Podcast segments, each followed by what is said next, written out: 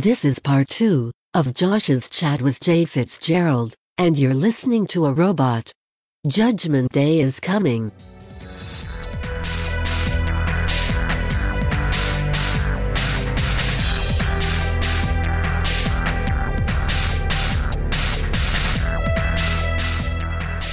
was the next big thing, I guess, on the comedy cycle for you? Was that the 2017 comedy festival, the Comedy Out West competition? Was that Yeah, yeah. So what happened there? Um, I jumped in for Raw Comedy again. So stupid me, second gig ever, Raw Comedy, uh, 2017, and from that, didn't do like I didn't get through to the next round, but they sent out an email, and they were calling for entrance into Comedy Out West. They were only taking 14. They were sending it to basically everyone from Raw.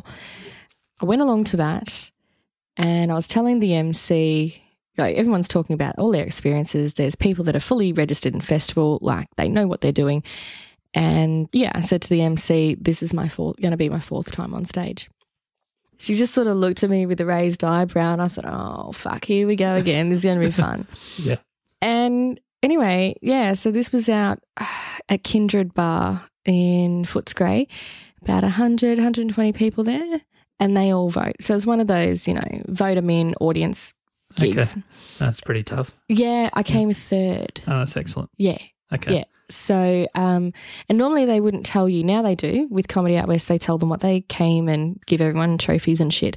But when I did it, it was only in its second year, maybe. Yeah, they didn't tell entrants normally, but they told me where I came because they were very, very surprised. Uh, even though it was an amazing set, they were surprised that I did so well. Really, that I knew no one there to Yeah, actually okay. get the votes. Yeah, so they were genuine support from the crowd. Yeah, and so uh, the MC and the organizer um, said that I should continue with comedy, which is nice. That's that's reaffirming what I thought the first time I did it. Yeah. And then yeah, she introduced me the MC to the Melbourne comedy scene, and then the rest of it all pretty much fell into place. Nice. Yeah. So was it actually Comedy Out West? Was that actually a competition, or have I just muddled that? Yeah, yeah. So it's a showcase show that's also a competition. Yeah. Okay. So third place. Yeah. And what did what was the winner of that basically getting? Was what what were you actually competing for? If Oh, it was just a cowbell. Literally, Comedy Out West, cow. Yeah, the acronym. You'll you Google it. Um, it'll come up and explain the whole thing. But I looked at it and I'm like, well, hang on. If all these people from the city are going to have a crack at it, I'm a country person. Fuck yes, I'm going to have a go. And yeah, that's why I Nice. jumped to I that. like the. Yeah. Okay, so I guess you said that you were doing you were introduced to the Melbourne comedy scene. How much Yeah. comedy are you doing on a regular basis down there? Um, I'm not traveling much down there because I, I just find it too difficult with my Yeah. kids. Yeah. Um, that's why I'm producing so much up here. So obviously with the restrictions you have with lifestyle, it's been not able to just travel off and do whatever gig you would like to and maybe and disappear down there for and do whatever. Yeah. You've decided kind of to bring comedy to you as opposed to going to it. Yeah. Was that something that appeared like? Did that come to you straight away as a potentiality, or did you think, oh well, I really need to bring it to me because I can't go to it? It, it kind of just naturally happened. Yeah. Because I know as a film former entertainment manager of Sodens in the mid two thousands, where we were having two or three shows a week a lot of the time, it can be a massive amount of work. Oh yeah, pro- yeah, pulling shows together and producing them, huge. I guess the first question is probably more negative than positive. Did you have any idea how much work it was going to be to put on one show? Ha, ha, no. No. yeah. So do you want to tell us, talk us through that first show and the challenges? Uh, look, I, I had through my work at one of the universities here, I'd done a lot of event management Yeah. and things like that, but I had never really gone into this far with event management because it was always internal, I suppose, with what I was doing. And yeah, um, oh, gee, I reckon it probably took me six weeks to pull it all together, get a venue on board. and was this What's- already the regional rush hour? Was No. It, no, this was just an event. No, this was just an event. So basically, Regional Rush Hour, what it is now, has evolved from it had two predecessors. Before Regional Rush Hour was comedy in the club, and that was a different format to what Rush, Rush Hour is. Yep. Before comedy in the club, there was off the rails comedy, just straight up. That's all it was called uh, at O'Malley's in Wodonga. Okay. And that Yep. kicked off June 2017. Right, and how many of those were you doing? Were you, were you bring were you bringing headliners in uh, from out of town already? Yeah. Yeah. So how did you well, find- majority of the performers in the early days, no one was from in town. It was me. I was the only local. Okay, and I guess there's a certain amount of you can't just put yourself on every show. No. You know what Albury's like. That'd be seen as being self-serving or something. Or Albury can be a little funny with that sort of stuff. yeah. Albury's interesting um, because I can MC almost every show. It doesn't go poorly. People keep coming back. yeah, But yeah, it is what it is. It's all it's Albury. Like we've only got a limited pool of comedians here. my former band, when the hotel was getting a lot of bands of Butterfly Effect and Cog and bands of that ilk, Yeah. the more heavy rock bands, there was really only one heavy band in Albury that didn't have any heavy metal in it, which was my band. I used to cop a lot of crap because we would always end up on some of the biggest shows. But mostly it was their management coming back to me and saying, well, we've checked everyone out in the area and you're still the only band that's suitable. It, Yeah. it, it has to be you. I do you know what? Even if I copped crap for it, I wouldn't give a shit because the reality is, unless someone's going to do it better, do you know what I mean? Yeah. Like, I think that's that's tying into po- tall poppy syndrome, and that's funny because like tall poppies in Albury is hilarious. The notion of it, yes, it is. Rather. but I believe that with the music scene because on the periphery, I actually work alongside the music scene. yeah. And it can be quite cannibalistic. It can be, it can be quite full Oh. of bullshit. Um, Yeah, and back then there was so few. Triple J had an immense amount of power in the live scene back then. Oh, definitely. I remember even recovery, um, the gig here and stuff like Yeah, so getting on one of those shows meant more than just getting the actual local gig. exposure. It was bigger. You got Yeah. to you got to deal with their booking agents and all these people that I was dealing with anyway. Yeah. But to everyone else, it seemed like I was just slotting us onto all the choice gigs. But it's just it's no different playing to a room Yeah. with nobody in it. And the same room with nobody in it when there's 500 people standing outside. Yeah. You're still playing to nobody when you're a nobody band. Yeah. I, So, yeah. Look, I, I wouldn't be too worried about it. It's it- also my personality type to not give a shit what people think as well. I guess when you're doing the MC role, it's different to a band though, because that's a stylistic choice. Whereas when you're MCing something you've done yourself, that's a very specific skill set within the comedy world.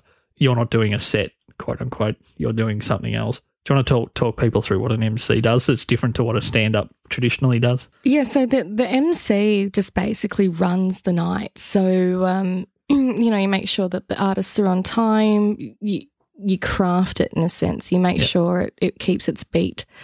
Um, There's a there's a business side in that MC role. oh yeah, definitely. Yeah, yeah. You got a few hats on. You also got to be funny though. That's the other thing. Like you you set the state of play in that space because if the MC is rubbish, doesn't matter how good the acts are, the audience will hate yeah, the because it's just too much up and down, I guess, through Yeah. the night. Yeah. And I've I've been to local things where they've had MCs and I've even offered venues to MC for them because I can do it.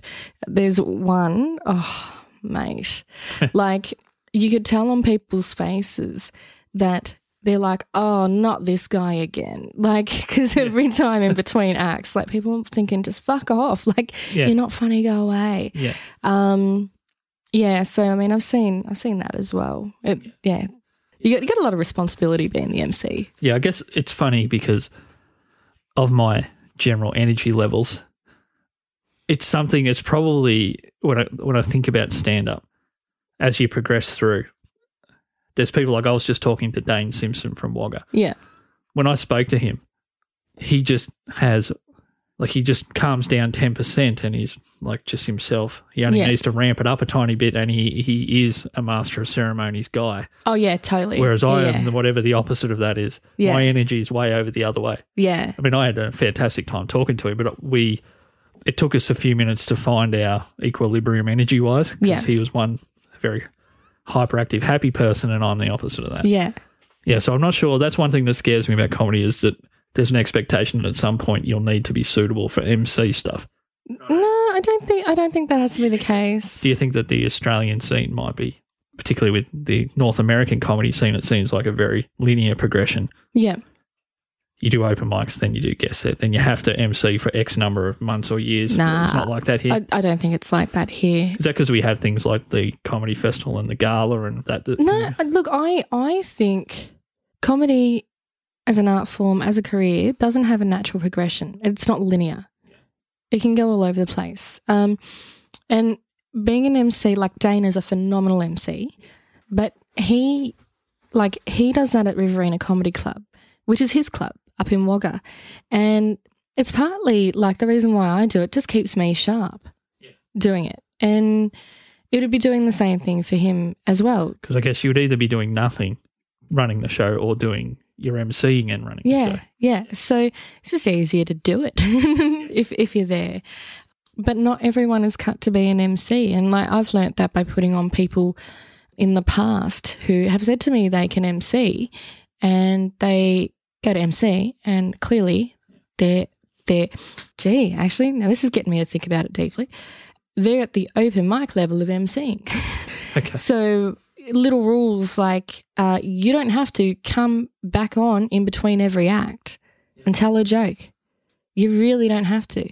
If the audience loved it, just back call, bring on the next act. You know, it's it's the MC actually has to read that audience better than the comics themselves. Is there a risk of, for instance, if we take the opposite of the scenario you just proposed there, is there a risk that an MC that maybe wants too much of the limelight can actually kill an audience that's very hot from a Yeah, great set? And I've then, seen it.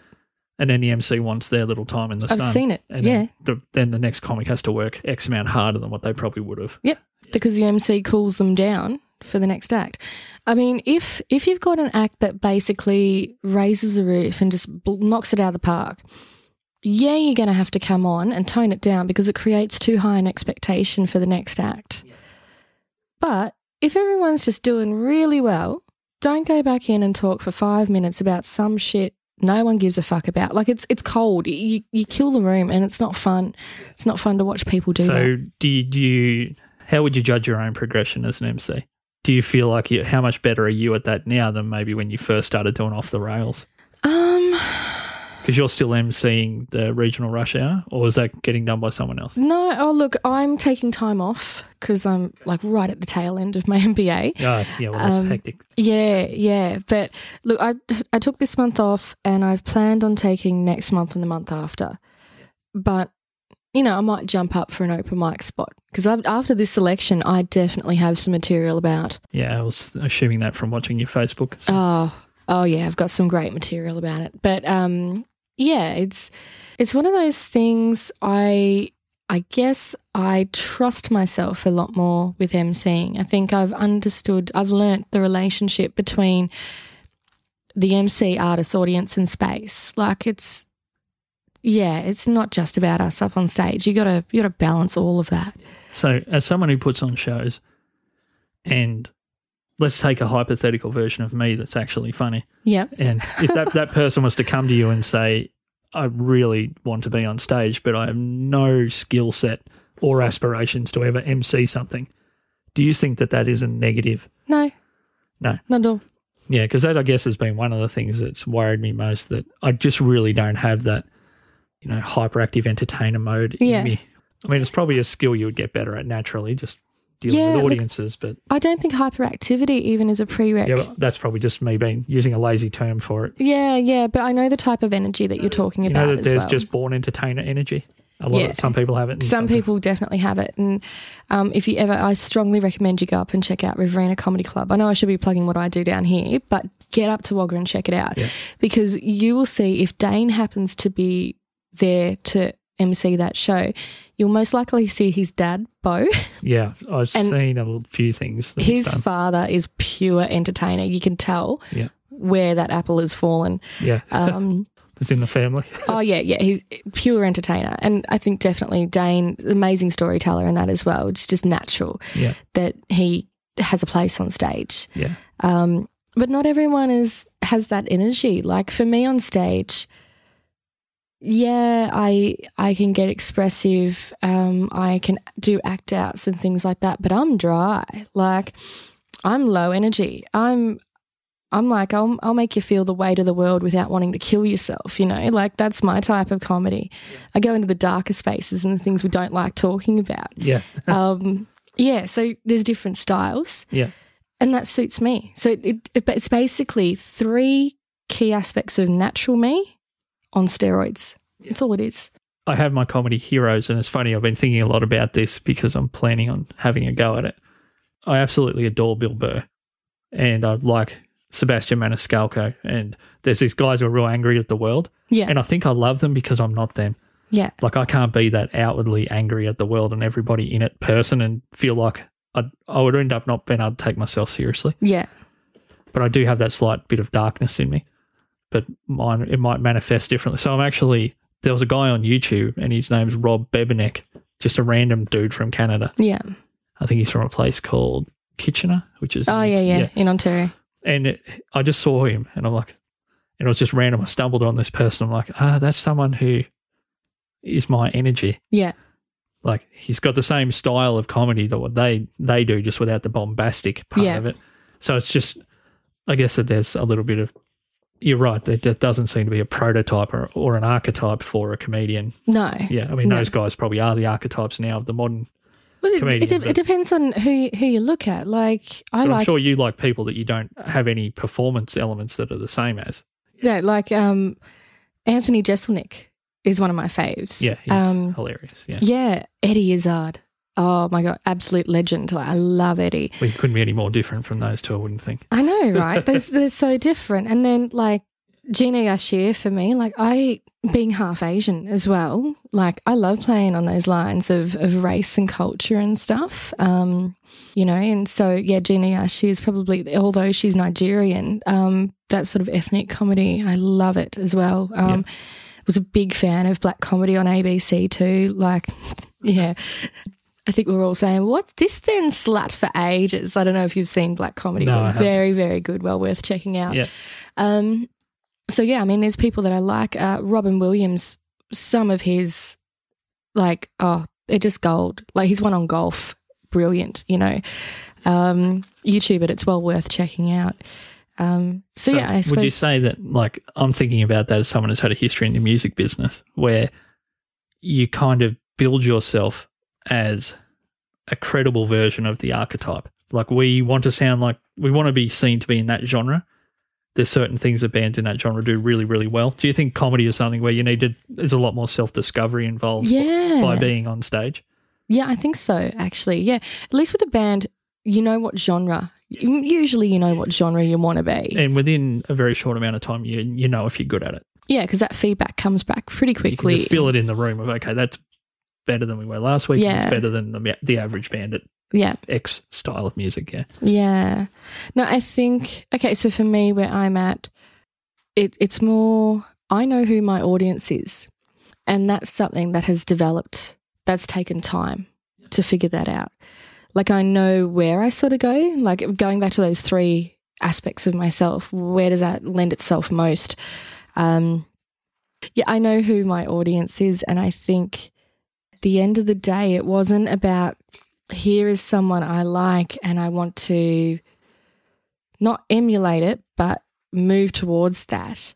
It's it's not that. Whereas with music, when I was a kid, I if I could have been Maynard James Keenan, I would Uh, have, you well, yeah, he's my hero too. know. I guess I started worrying about the time there, but you just ended up talking about Maynard. What? Let's finish up by talking about maybe the most talented person that's existed since Leonardo da Vinci, in my opinion. what is it that you love most about Maynard? I love just his beautiful brutal poetry almost. Um it's so good, so Yeah. dark and deep and he just taps into these parts of the human psyche that so many of us just are oblivious to. And I think he's he's so intelligent as well. Like when he was in the army, you could tell he wasn't cut out for it. You know, he's he's very much You would have been able to see through a lot of the BS of that. Kind Yeah, of yeah, and. I think Yeah. that fueled, you know, a lot of his creative pursuit. And even with, um, see, after Maynard James Keenan, I really wanted to be Paz Lenchantin from A Perfect Circle. I've even got a red bass guitar. I don't Yeah. know how the fuck to play it, but I got one right. And yeah, so, but music, you can look at that. I think most people can and go, I would love to be able to create what they do. I'd love to be able to speak and make sound and and create motion around what they're doing and, and how they're expressing it. And comedy, I don't know. Like for some people, it's a self-indulgent wank. You know, like it's it, it's some people just aren't cut out for it. You got to look at your motivation. So for me, I want to change things. I want to sneak in little ideas about how to think about things differently. Yeah. Um, and that's that's my angle. Righto. Well, thank you, Jade. Thanks, Uh, Josh. What have you got? Is there anything coming up in the next little bit where people can see you perform, or will this be post MBA where you're back No. on stage? Yeah, I'm not.